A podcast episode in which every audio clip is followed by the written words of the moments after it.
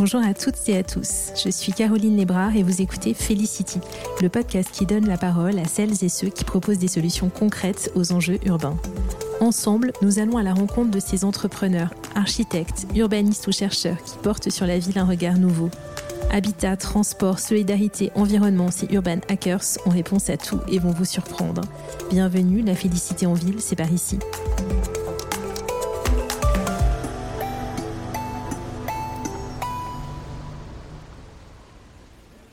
Il y a des noms comme ça.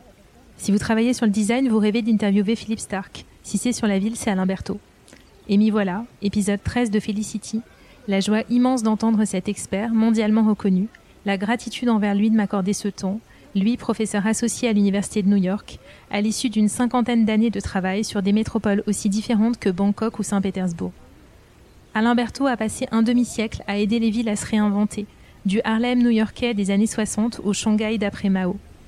Précédemment urbaniste en chef à la Banque mondiale pendant près de 20 ans, une vie de voyage et d'étude du fonctionnement des villes plus tard, son dernier ouvrage, Order Without Design, est un appel à la modestie quant à l'action publique sur les villes. Il interroge en particulier le lien entre les marchés économiques et la ville. Alors j'ai questionné Alain Berthaud sur l'impact des plateformes sur les villes, le futur du transport urbain, la tendance aux initiatives citoyennes et encore plein d'autres sujets. Alain fait peu d'interventions en français, c'est donc une chance de l'entendre dans sa langue natale. Et comme souvent avec les personnalités vraiment brillantes, son discours est d'une clarté et d'une simplicité déconcertante, et sa passion pour la ville communicative. Des marchés et des villes avec Alain Berthaud, c'est parti.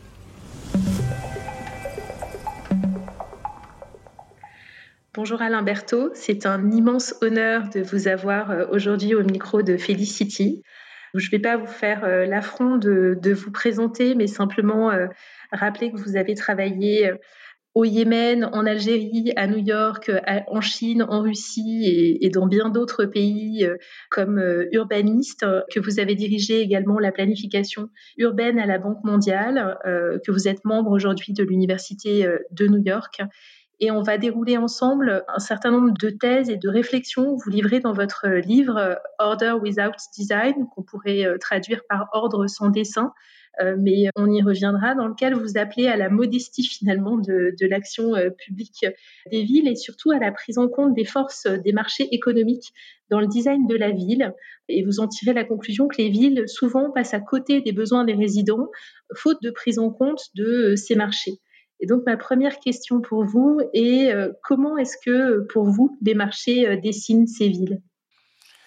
Merci d'abord de m'avoir invité. C'est un entretien qui est pour moi très intéressant. Je n'en fais pas très souvent en français. Alors, oui, pour moi, les villes sont avant tout des marchés du travail. Hein. C'est-à-dire que les gens vont dans une ville euh, non pas parce que il y a une infrastructure extraordinaire ou parce que, mais pour euh, pour trouver un travail et des entreprises évidemment vont aussi dans les villes euh, pour trouver des employés qui sont compétents et en particulier peut-être aussi changer éventuellement d'employé quand l'entreprise change un peu de secteur. Donc le mot marché est très important, c'est-à-dire marché veut dire qu'il y a un choix. Les gens viennent dans une grande ville pour avoir le choix d'un emploi, Hein, et, et, de pouvoir changer d'emploi. Je pense que ça, c'est très important euh, pour beaucoup de gens, c'est de pouvoir changer d'emploi quand euh, ils trouvent que finalement, là où ils travaillent, ce n'est pas très intéressant, il n'y a pas de futur. Ou, euh, donc, et pour les entreprises, c'est la même chose. Donc ça, c'est la base. Alors évidemment, beaucoup de gens me disent, mais c'est très très réductif. Nous, la ville, pour nous, c'est autre chose. C'est rencontrer nos amis dans les restaurants, c'est aller au concert, c'est faire du jogging le long de la Seine ou des choses comme ça. Alors je dis oui, oui, bien sûr, c'est ça qui est important dans les villes, mais la base, l'infrastructure de la ville, c'est ce marché du travail. Donc c'est les trajets au travail, euh, de, du domicile au travail qui euh, qui forment la ville et en particulier du coup le, le marché foncier, c'est-à-dire le prix des logements, le prix du terrain aussi est défini par ça, par ces marchés du travail. Vous analysez les, forces du marché économique dans le design de la ville. J'étais curieuse d'avoir votre vision de l'impact des plateformes sur les villes et les réponses que celles-ci euh, apportent ou doivent apporter ou pas d'ailleurs. Et par plateforme, j'entends Airbnb et Amazon avec son impact, en particulier sur les centres-villes des villes en Europe. Je vais mettre à part Airbnb des autres plateformes. Ça, je dois dire que normalement, si vous voulez, les autres plateformes, par exemple Amazon, il y a un choix du consommateur qui fait que certaines personnes préfèrent Amazon ou préfèrent, euh, par exemple, acheter des livres ou des, chaussures dans un magasin. Donc là, c'est le choix du consommateur. Certainement que ça diminue euh, dans les villes, euh, une plateforme comme Amazon diminue le commerce direct pour certaines choses et pas pour d'autres. Hein. par exemple, si vous voulez acheter un ordinateur, c'est évident que de l'acheter en ligne est, beaucoup plus intéressant que d'aller dans un magasin. Euh. Par contre, euh, acheter des habits, par exemple, ou même des livres, il est possible que certains consommateurs préfèrent euh, aller dans une librairie où quelqu'un pourra les conseiller ou quelque chose comme ça. Donc, si vous voulez, là, il n'y a pas de, il y a un impact. C'est certain que à long terme, les surfaces de vente de, au détail dans les villes vont se vont se consolider ou vont, vont changer.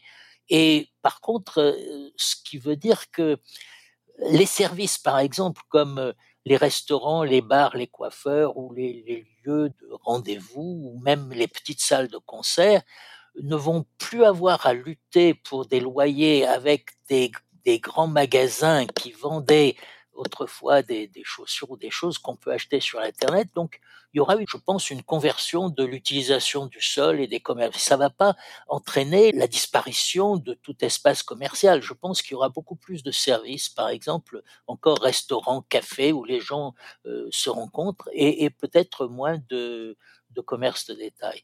Euh, sauf les commerces aussi alimentaires, à mon avis, les commerces alimentaires, surtout euh, dans la, culture française, je pense que ça restera, il restera beaucoup de services qui sont tellement spécialisés et, de qualité que euh, aucune plateforme peut, peut, remplacer ça. par contre, alors Airbnb, au départ, j'avais la même attitude pour Airbnb que Amazon en disant, ma foi, le, consommateur décidera. Et puis, j'ai un, ami, un de mes anciens élèves, en fait, qui, qui travaille à la municipalité de Barcelone et il m'a donné des tas de données sur l'influence qu'avait Airbnb sur le marché de l'habitat. Et là, je me demande si c'est pas un, domaine où il y a peut-être une intervention, une limite, euh, surtout pour les villes qui comme Barcelone ou Paris, euh, qui attirent énormément euh, des touristes du monde entier. Hein. Je pense que là, euh, il y a peut-être une intervention, effectivement. Il y, a, Mais encore là, il faut, il faut avoir beaucoup de données avant de prendre une décision. On peut pas avoir une et, voir ce que les, les, les, avantages et les inconvénients. Il y a des avantages de Airbnb pour beaucoup de gens et il y a aussi des inconvénients. On a parlé de Airbnb, d'Amazon. Je voudrais qu'on parle également de Google et en particulier, euh, vous me donniez votre lecture euh, de l'initiative Salgo Clubs avec euh, Keyside à Toronto, qui a été arrêté depuis. Hein. Oui, alors c'est un projet que j'ai suivi parce que aussi j'avais une de mes anciennes élèves qui, qui travaillait sur ce projet et je suis allé deux fois à Toronto et j'ai visité en détail le projet quand il était encore en cours. Alors à mon avis, là, il y a une erreur énorme de Google. D'abord, ils n'ont jamais défini ce projet. Est-ce que c'est un projet, un investissement immobilier ou est-ce que c'est un projet de recherche? C'est deux choses tout à fait différentes. Et euh, le projet était d'abord euh, très petit, hein. euh, c'était sur 4 hectares. Après, ils ont essayé de, de l'agrandir, mais leur, leur euh, disons, la ville de Toronto leur avait donné 4 hectares. Et alors, ils ont, sur ces 4 hectares, ils ont commencé à dire, euh, on va, on va examiner les transports, euh, l'enlèvement des ordures, toutes sortes de choses. Il y avait plus d'une centaine de, de, je dirais, micro-projets qui à mon avis, n'avait aucun sens. On ne, on ne, résout pas des problèmes de transport sur un terrain de 4 hectares comme Toronto, euh, ni des, questions d'habitat. Hein, de, ils disaient qu'ils allaient essayer de résoudre quelques problèmes d'accessibilité à l'habitat. Bon, on ne fait pas ça sur sur 4 hectares. Alors, il y avait quelques initiatives intéressantes, par exemple des propositions pour des logements très compacts, mais dessinés d'une façon qui, pour voir comment le consommateur réagirait à des, disons, des studios de, de, de 30 mètres carrés ou une, une chambre 35 mètres carrés ou quelque chose comme ça. Je trouve que ça, c'était des initiatives intéressantes, mais c'était encore pas défini. Et alors, là où ils ont pêché complètement, c'est qu'ils ont aussi dit, euh, puisque nous sommes Google, nous allons ramasser des données et en particulier, on va mettre des caméras partout. Euh, en particulier, euh, il, va y avoir des petits jardins privatifs, des, des, enfin des jardins locaux. Vous voyez, dans un, encore un espace de 4 hectares, c'est limité. Et on va avoir des caméras pour savoir à quelle à quelle heure les gens vont, quel est leur âge, euh, comment jouent les enfants, etc. Je trouve que ça, c'est c'est utiliser un marteau pour pour euh, pour écraser un moustique. Hein.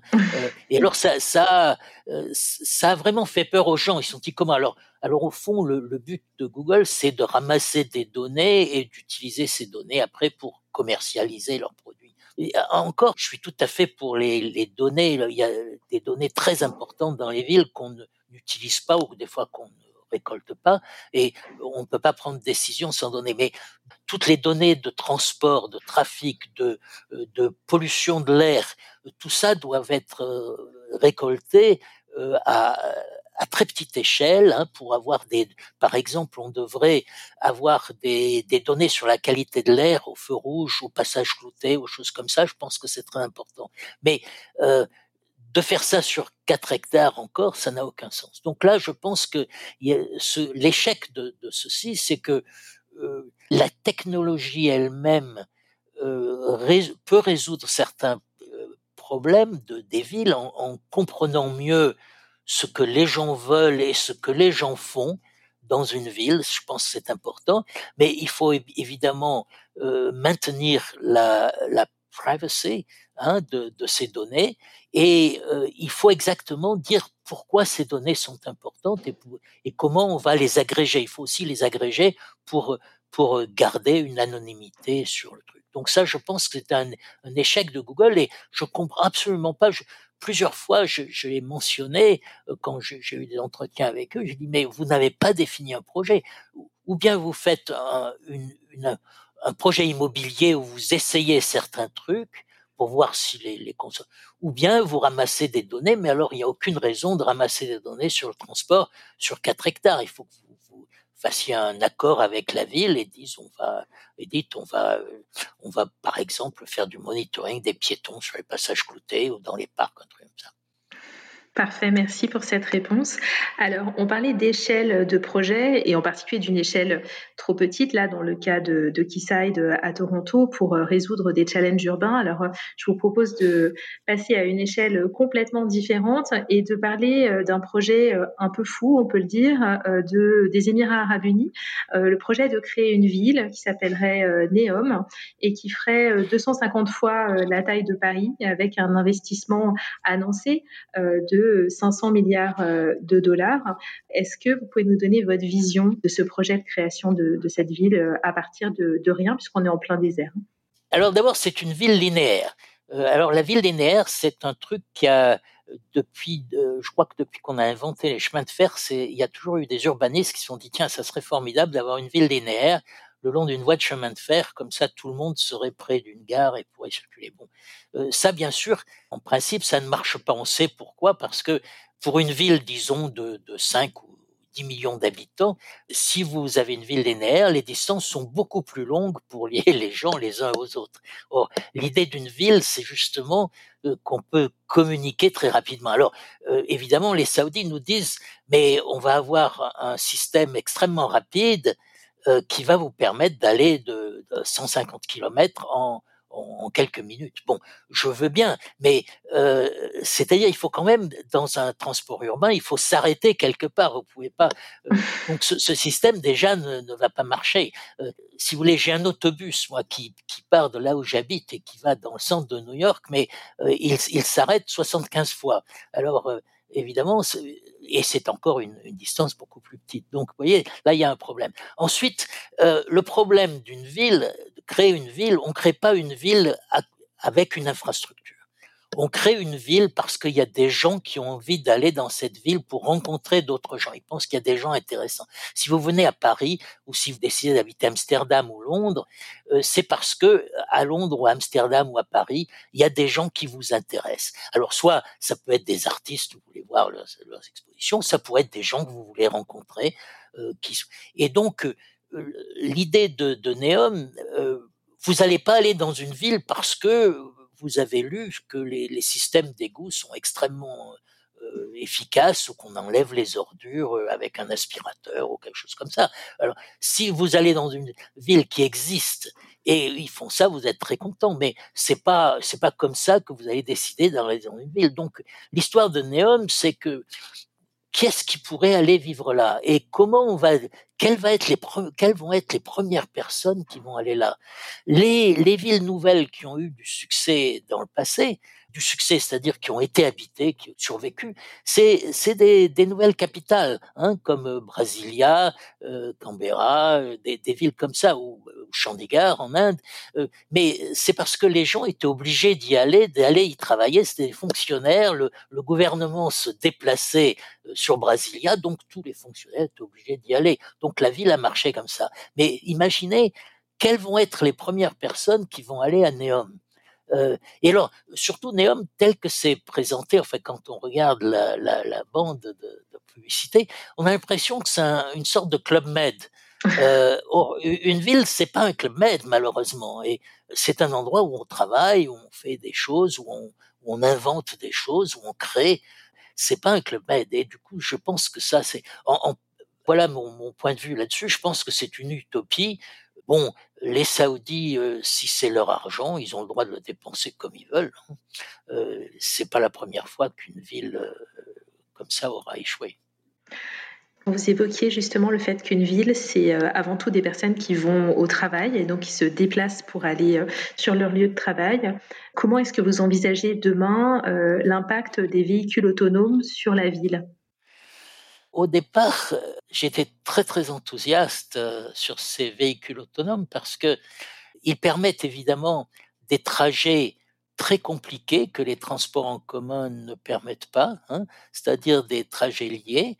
Ils permettent aussi, si vous imaginez une ville où tous les transports sont autonomes, d'utiliser beaucoup moins de surface de, de route, de rue, que les transports actuels, puisque les transports actuels doivent toujours garder une certaine distance entre véhicules, puisque au plus vous allez vite, vous avez un temps, euh, un chauffeur a un temps de réaction d'à peu près deux secondes, donc il faut toujours que vous gardiez euh, une distance, et, c'est ce qui crée les, embouteillages et l'impossibilité de, enfin le, les problèmes de, congestion dans les villes. Donc le, la véhicule autonome euh, permettrait d'avoir des distances entre véhicules d'un mètre ou deux et en étant avec beaucoup moins d'accidents que quand, il y a des chauffeurs. Donc, donc en soi, c'est quelque chose de très intéressant.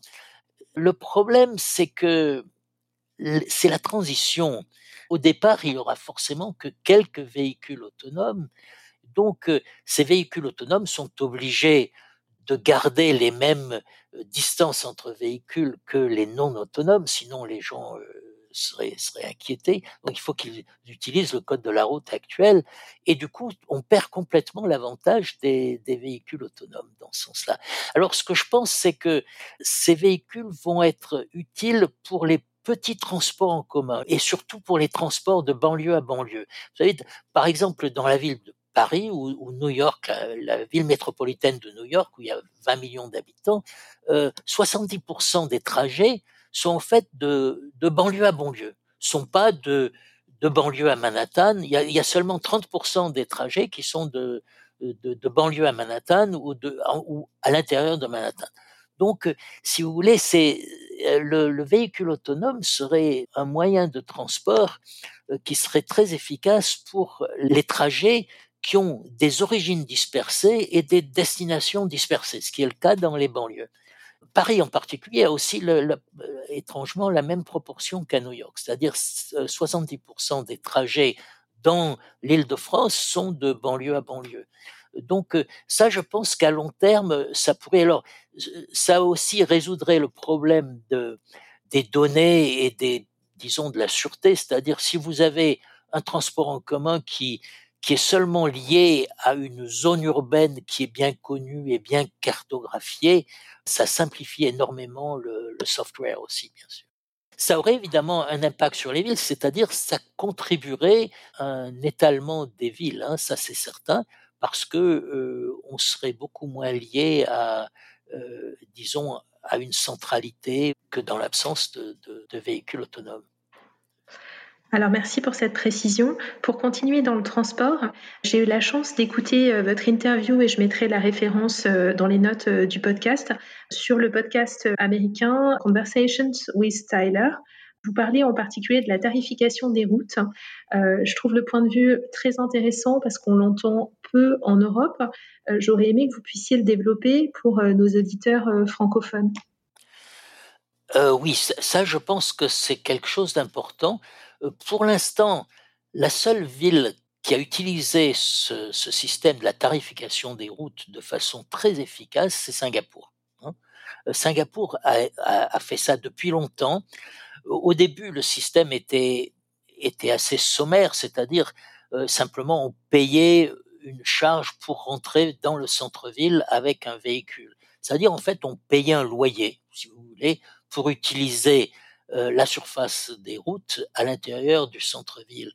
Euh, ensuite, la technologie a permis de d'améliorer ce système. Petit à petit, ils ont commencé à faire des tarifs différents. Par exemple, si vous rentriez dans le centre de Singapour à l'heure de pointe, vous payez beaucoup plus que si, par exemple, vous y allez le soir pour aller au cinéma ou quelque chose comme ça. Euh, ensuite, ils ont constamment modifié le système. Ils ont aussi ajusté les tarifs pour garantir une certaine vitesse à l'intérieur du centre-ville et sur les routes périphériques, les grandes routes périphériques, on pourrait dire les voies rapides euh, qui permettent d'accéder à la ville ou aussi les, transports, de, les trajets de, de, de, faubourg à faubourg. Et euh, alors ils ajoutent, les Singapouriens euh, font un, monitoring des données et ils garantissent une vitesse de transport sur les, les, grandes, les grandes voies et dans le centre-ville. Et ils ajustent la tarification pour garantir cette euh, donc la, la, demande, si vous voulez, pour euh, pour euh, réduire la demande, pour que il y ait une vitesse constante. Alors maintenant ils ont raffiné encore leur système et ce n'est plus quand on va dans une certaine zone à une certaine heure qu'on paye, mais on paye suivant le temps qu'on passe sur la route. C'est-à-dire euh, si vous passez euh, beaucoup de temps dans le centre-ville, vous allez payer plus que si vous vous garez dans un garage privé où vous allez bien sûr payer un loyer pour ce garage privé. Donc là, on arrive, si vous voulez, à une tarification intelligente de l'espace public de, transport euh, qui est qui à mon avis tout à fait rationnel et ça permet euh, au transport en commun par exemple d'être enfin de, faire concurrence d'une façon plus loyale euh, avec les transports individuels, ça permet ça permettrait à long terme une optimisation justement des transports. Euh, vous voyez, l'idée c'est pas d'éliminer entièrement les transports individuels. Il y a des transports individuels qui sont indispensables. Hein.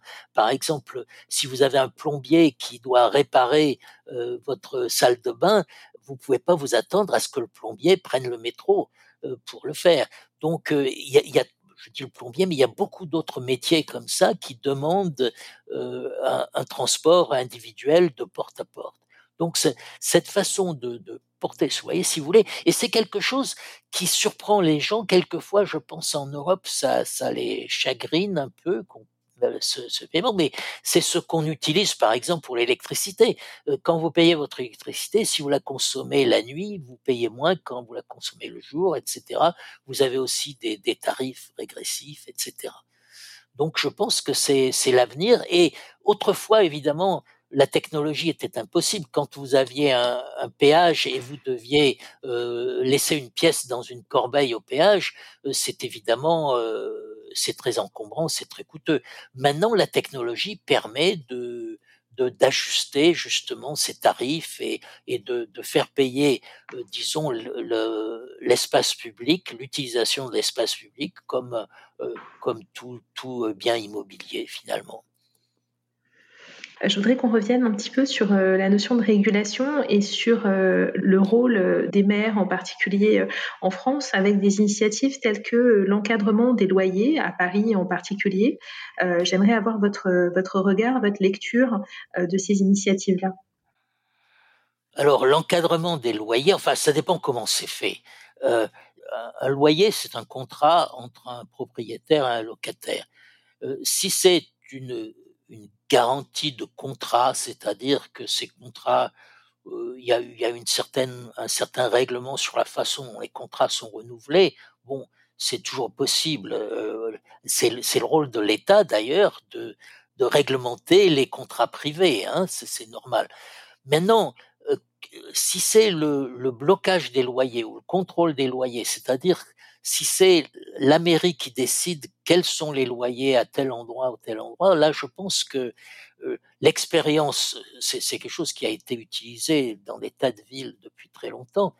L'expérience, c'est que, évidemment, à court terme, ça avantage les gens qui euh, qui sont locataires. À long terme, euh, ça arrête complètement la, construction ou la location de, nouveaux logements.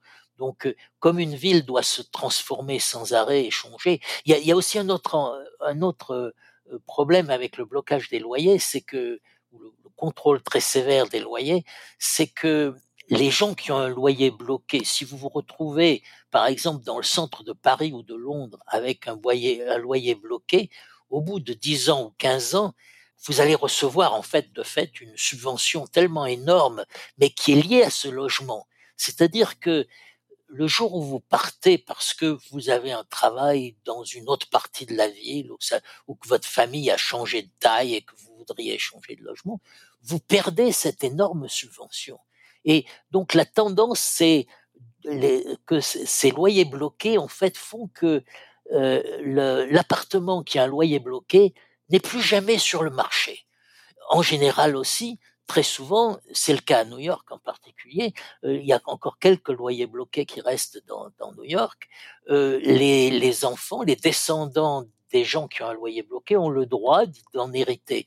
Donc là, c'est, si vous voulez, euh, c'est une espèce de travesti, un transfert de propriété du propriétaire au locataire. Bon, ça, c'est des choses qui peut-être arrive de temps en temps, mais malheureusement, le transfert n'est pas complet. Il vaudrait mieux carrément donner la propriété alors au locataire, puisque le, locataire n'a pas le droit de vendre le logement, il a le droit juste de l'habiter. Vous voyez, ça, ça crée des distorsions, à mon avis, qui, qui vont complètement à l'encontre de, de, de l'objectif qui est de, de permettre euh, un logement abordable.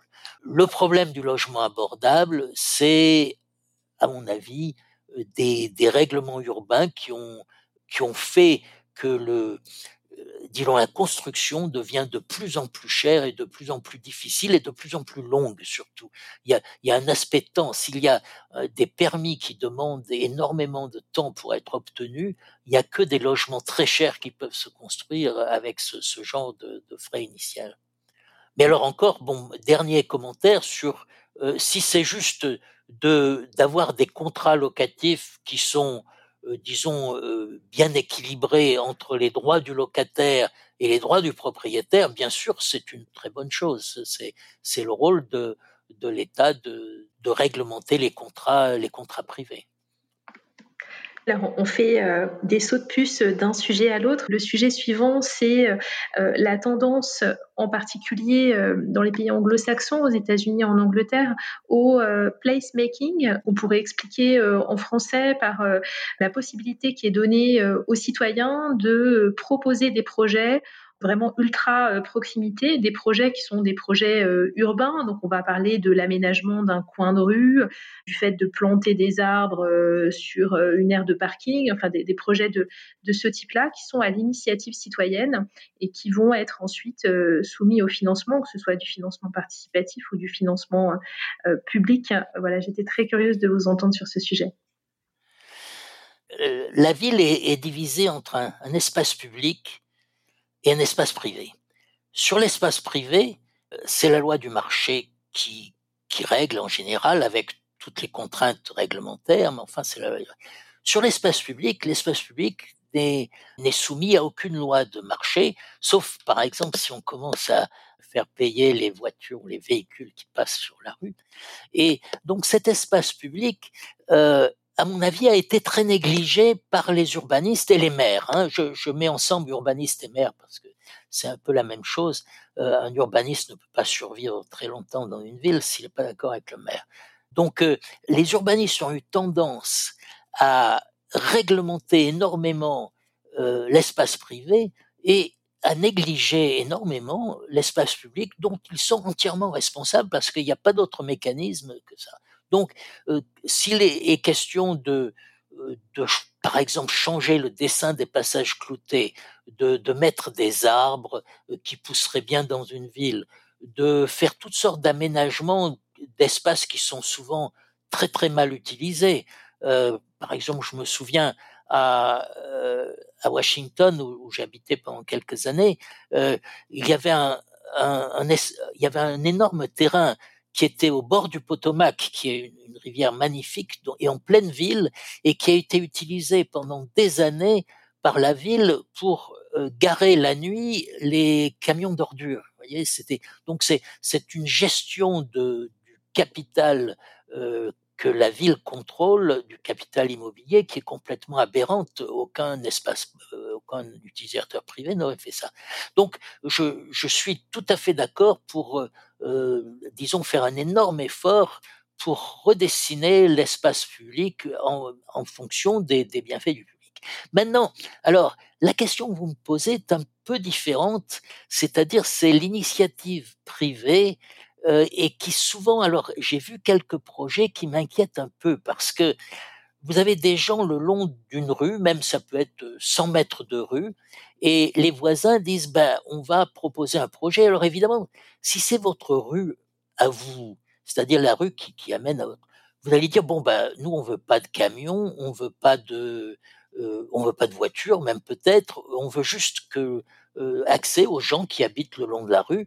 On va euh, j'ai vu même des dessins pour euh, pour Manhattan où il y avait des gens qui disaient on veut une piscine au milieu de la rue, on va bloquer la rue, puis on va avoir une piscine euh, qui va. Et ça c'est encore la, si vous voulez, la, la, ville comme Club Med, hein, c'est une déviation. Alors, ce qui m'inquiète là, c'est que l'espace d'une rue avec bordé d'immeubles, c'est un espace public, mais c'est un espace qui aussi sert à tous les autres citoyens. Si vous commencez à bloquer votre espace de rue en disant c'est mon jardin privé ou c'est le jardin privé des, des 500 familles qui ou 200 familles qui habitent le long de la rue, vous êtes en train de privatiser en fait un espace public. Et si tous vos voisins font la même chose, on ne peut absolument plus bouger dans la ville.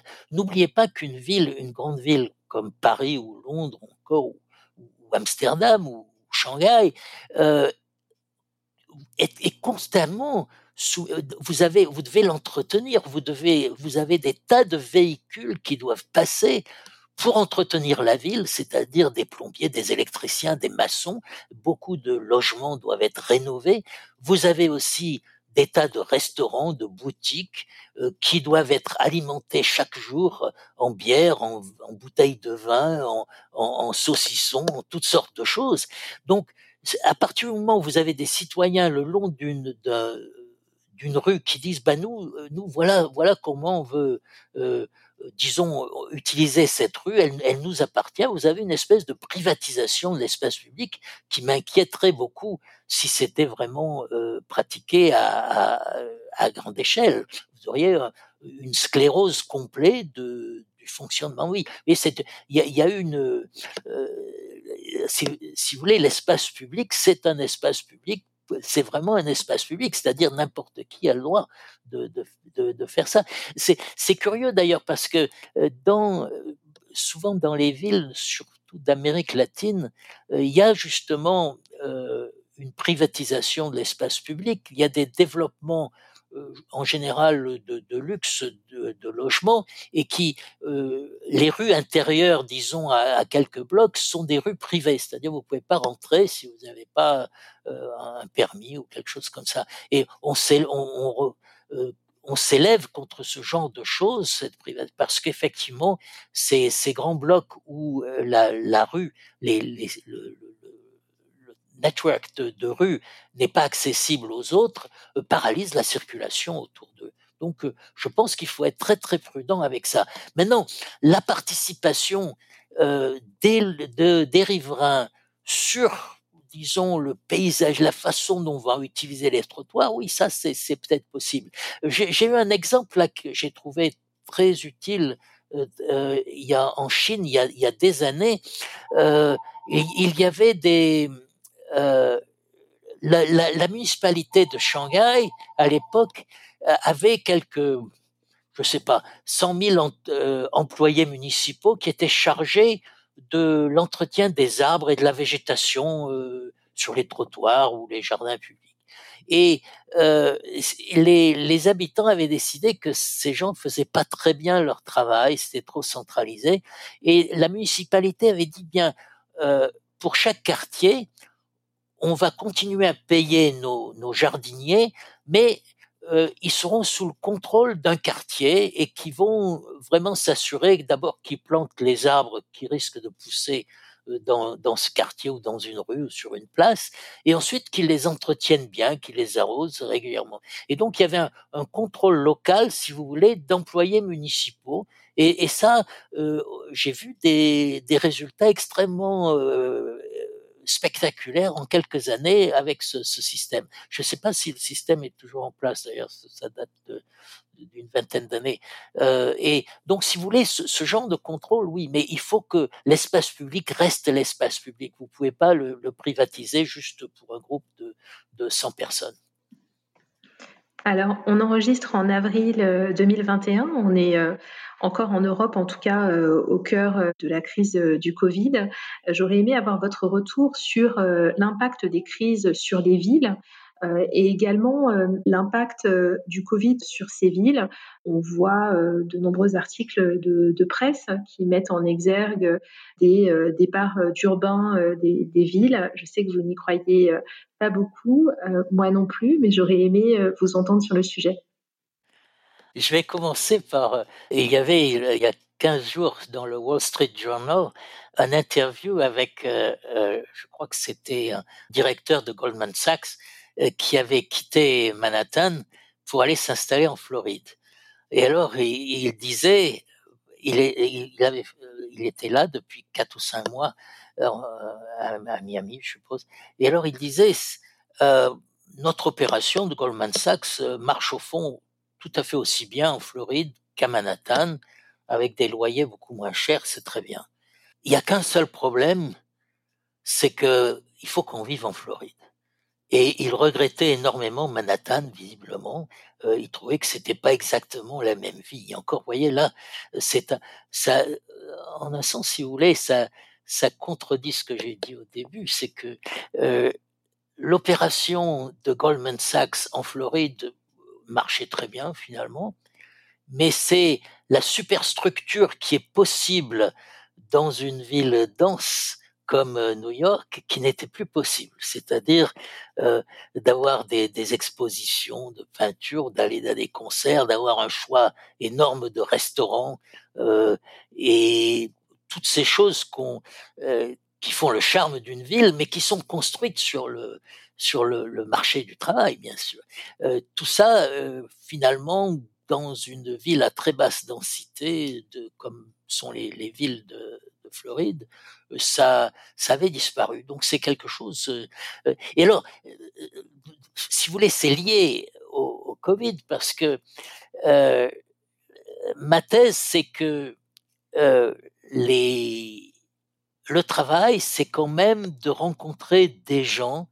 Alors, on peut les rencontrer sur Zoom, mais l'avantage des grandes villes et de tout ce qui est dans les grandes villes, comme encore les bars, les restaurants, les endroits où on se rencontre, c'est justement d'avoir des rencontres aléatoires, c'est-à-dire des choses qui sont pas exactement planifiées, mais qui, au plus la ville est, est compacte et au plus elle, elle a des, des, des, activités très différentes. Par exemple, dans le cas de New York, vous avez les spectacles qui sont euh, Broadway, qui emploient des tas de gens, mais vous avez aussi la finance, vous avez le high-tech, vous avez deux ou trois universités majeures, et toutes ces choses, euh, vous avez aussi la mode à New York.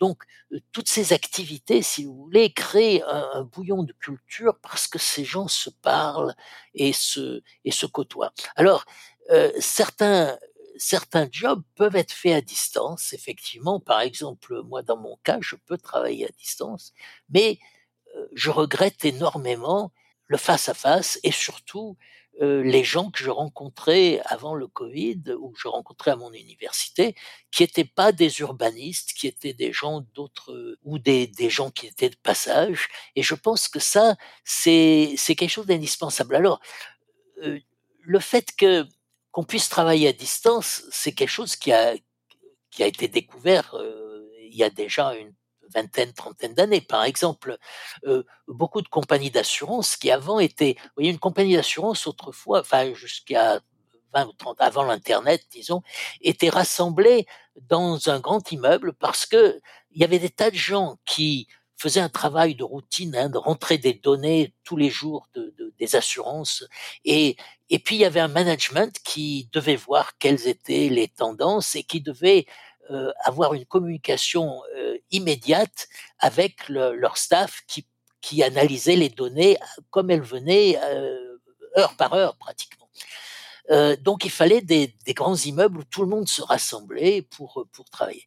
Et puis on s'est aperçu qu'au fond, avec l'Internet, de rentrer des données, euh, un travail qui est, qui est complètement, disons, routine, hein, de, de, de, feuilles d'assurance dans un système euh, d'informatique, ça pouvait être fait dans d'autres pays euh, qui étaient euh, où la main d'œuvre était moins chère. Et beaucoup de ces, ces jobs aux États-Unis en particulier sont, sont partis pour l'Inde ou le Pakistan ou, ou les Philippines.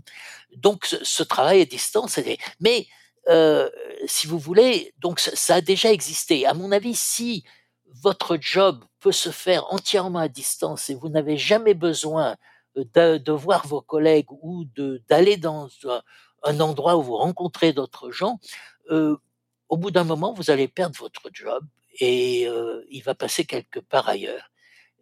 Donc, à long terme, c'est un pari que je fais. Hein, je pense que la décision, disons, de d'aller dans une ville ou dans une autre, ou d'aller à la campagne et de travailler euh, chez vous à la campagne pour une firme qui se trouve à New York ou à San Francisco, euh, c'est une décision qui va être prise par les ménages eux-mêmes et par les entreprises.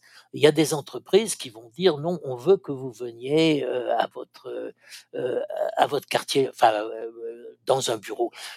Les avant le Covid, les les grandes firmes de Silicon Valley ont construit d'énormes headquarters hein, que j'ai mmh. visité plusieurs fois, Google, Apple, euh, et ces headquarters, pourquoi pourquoi euh, vont-ils construire ça, euh, vous voyez, c'était pas une question de prestige, c'était pour attirer leurs employés au bureau. Parce que les gens de Silicon Valley, précisément, sont très bien placés pour travailler chez eux n'importe où et euh, n'importe quand. Mais euh, ils avaient décidé que c'était justement ces contacts aléatoires qui ont lieu dans l'entreprise qui permettaient la productivité. À mon avis, ces choses-là n'ont pas disparu à cause du Covid. Euh, que le Covid va avoir une influence. Par exemple, beaucoup de gens vont pouvoir euh, aller au bureau seulement deux fois ou trois fois par semaine, c'est possible. Et aller même en dehors de l'heure de pointe, par exemple, avoir euh, une série de rendez-vous entre trois heures. D'ailleurs, c'est ce que je fais moi-même avec mon université. Je vais jamais à, l'université à 8 heures. J'ai toujours des, des rendez-vous, des conférences pendant la journée ou le soir. Et je, donc, donc, si vous voulez, ces, ces, ajustements vont avoir lieu. Mais je ne pense pas que ça va être la, la fin des villes du tout. Hein. Je pense qu'au contraire, euh, encore, n'oubliez pas, pour moi, le principe des, des villes et l'avantage des villes, c'est le contact aléatoire, ce qui n'est pas planifié, qui peut arriver et qui peut vous, euh, par exemple, influencer votre carrière professionnelle ou vos amitiés, hein, de rencontrer des gens qui, qui donc c'est et au plus il y, a aussi une question de génération. Je pense qu'au plus vous êtes jeune, au plus vous avez besoin de contacts aléatoires, de rencontrer des gens différents. Et quand vous êtes beaucoup plus vieux comme moi, peut-être vous pouvez vous passer, vous avez déjà un réseau existant dont vous pouvez vous vous pouvez utiliser. Donc je ne crois pas du tout. Je crois une restructuration euh, locale des villes. Il y aura des changements et il faut être prêt à ces changements. Mais euh, il faut surtout pas les planifier. Hein. Quand j'ai vu l'autre fois que le, gouvernement français essayait de de réglementer le nombre de personnes qui pouvaient, suivant la taille des, des entreprises qui devaient travailler remote et qui devaient travailler sur place. Je trouve que ça, c'est, terrible de, faire un truc comme ça. Il faut laisser les, voir comment les, les gens vont s'ajuster à cette situation. Alors, il me reste euh, euh, trois questions pour finir. Une ville qui incarne l'urbanisme de demain pour vous? Euh, Alors là, ça dépend. Une ville, une ville reflète une culture il y a de plus en plus un choix entre les villes. Hein. Enfin, pour certains métiers, on, a le choix entre vivre dans, aller vivre dans une ville ou dans une autre. Je pense que chaque ville représente une culture. Si vous voulez, moi, personnellement, si, c'est mon goût personnel, moi j'aime les villes très denses, en particulier les villes d'Asie. Hein. Je me sens très à l'aise dans les villes d'Asie. Hong Kong, pour moi, était la ville euh, un peu la ville idéale parce qu'elle avait ce mélange de modernisme et de tradition une ville comme Barcelone aussi euh, est très bien gérée. Alors, alors il y a, la question de, si vous voulez, l'aspect de la ville, euh, et puis il y a la gestion de la ville. Alors, la ville qui est la mieux gérée jusqu'à présent, c'est Singapour, il n'y a pas de doute. Certaines villes d'Asie, comme Seoul aussi, sont extrêmement bien gérées, et donc ça, ça rend la vie plus facile parce que tout est, tout marche, quoi. Hein. tout marche très bien, c'est propre, c'est net. Euh, si vous allez, si vous avez un rendez-vous quelque part, vous savez exactement le temps de trajet qu'il faudra pour y aller. Il n'y a pas d'inconnu.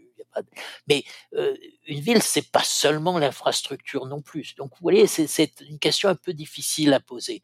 Euh, je pense que chacun doit. Par exemple, j'ai des amis qui sont absolument ravis de vivre à Houston ou à Atlanta, et je comprends pourquoi ils veulent y vivre parce que, mais moi, ça m'intéresserait pas trop d'aller vivre là, quoi. Euh, donc, vous voyez, c'est une question beaucoup trop personnelle.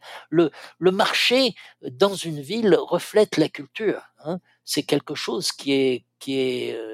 Euh, mais si par exemple, il y a des gens à Paris qui ont un haut revenu, mais qui sont prêts à vivre dans 60 mètres carrés parce que les avantages que donne Paris quand on vit dans le centre, euh, c'est quelque chose que vous ne retrouverez pas justement pour les gens qui vivent à Houston ou à Atlanta. Donc c'est une question culturelle. Merci. Des livres à nous recommander sur la ville? Bon, bien sûr, les, les, bouquins de Jane Jacobs, je pense, sont toujours utiles à, lire. Hein. Euh, il y a un, livre, euh, un aspect dont j'ai pas parlé, c'est le urban design. Hein, je parle de la structure des villes. Euh, de, un livre de Kevin Lynch de, qui a. Oh, je le mettrai dans les notes de l'épisode. Voilà. À part ça, les livres de photos de ville. Il vient de sortir un bouquin, par exemple, sur Paris, qui s'appelle Paris from the Air, et l'auteur c'est Jeffrey Milstein c'est des photos aériennes de Paris et je pense qu'en soi, juste regarder, vous voyez, les villes doivent être observées euh, soit par photo aérienne ou du trottoir et on apprend énormément en observant les villes. Et alors après, une fois qu'on a bien observé les villes, on peut lire des livres plus théoriques et se dire, tiens, la théorie reflète ce que j'ai vu. Mais c'est très dangereux, à mon avis, de commencer par la théorie et ensuite d'essayer de l'appliquer sur des villes. Je pense que le, oui, les villes, c'est quelque chose de vivant qui doivent être observées et qui sont très différentes et avec des, euh, des critères très différents. Donc, euh, euh, je, je, m'arrêterai là un peu pour ma recommandation de, de livre. C'est parfait, merci. Alors ce podcast s'appelle Felicity et la question rituelle de fin est qu'est-ce que la félicité en ville pour vous? C'est de pouvoir se promener dans une ville tout à fait au hasard, de voir des choses auxquelles je ne m'attends pas, et surtout de rencontrer des gens de tout milieu, de tout et, et qui est des... alors pour ça il faut que la ville ait des possibilités, par exemple de, de rencontres, des, des, cafés, des parcs publics qui sont avenants, des choses comme ça. Euh, par exemple, euh, ce que j'aime beaucoup dans le quartier de l'université, c'est Washington Square, le, le petit parc. Euh, c'est un endroit où il y a des gens qui jouent aux échecs, il y a des gens qui font de la musique et c'est un endroit où, dans le parc, vous pouvez commencer une, conversation avec quelqu'un qui est assis à côté de vous. C'est, c'est pas toujours, et c'est quelque chose. Donc pour moi, une ville, c'est ça, c'est rencontrer des gens euh, très différents et d'avoir des endroits où c'est possible, et aussi une, une certaine euh, esthétique, si vous voulez, mais mais pas pas forcément des bâtiments qui sont magnifiques, euh, plutôt euh, des bâtiments qui sont avenants, où il y a aussi le, le contact entre le, le, privé et le public. Vous voyez, j'ai fait la, la, différence au départ de, de l'espace public et l'espace privé, et il, il, doit y avoir un petit débordement entre les deux pour que les. Vous voyez, il faut pas qu'il y ait un mur entre les deux. Et c'est par exemple une terrasse de café, c'est un, c'est un débordement de l'espace privé dans l'espace public, c'est quelque chose d'agréable. Je pense que les villes, la, félicité dans les villes, c'est d'avoir cette espèce de, euh, un petit espace un peu flou entre le privé et le public. Voilà. Merci d'avoir écouté Felicity. J'espère que l'épisode vous a plu, inspiré et surtout donné envie de créer une ville différente. Si c'est le cas, je compte sur vous pour le noter 5 étoiles et laisser un commentaire sur les plateformes d'écoute. Vous pouvez aussi partager l'épisode sur vos réseaux sociaux. Si vous avez des questions que vous aimeriez aborder avec moi ou mes invités, ou si vous avez envie de suggérer des personnes que vous aimeriez entendre sur ce podcast, contactez-moi sur LinkedIn ou envoyez-moi un email sur contact at felicitylab.fr. Merci et à bientôt.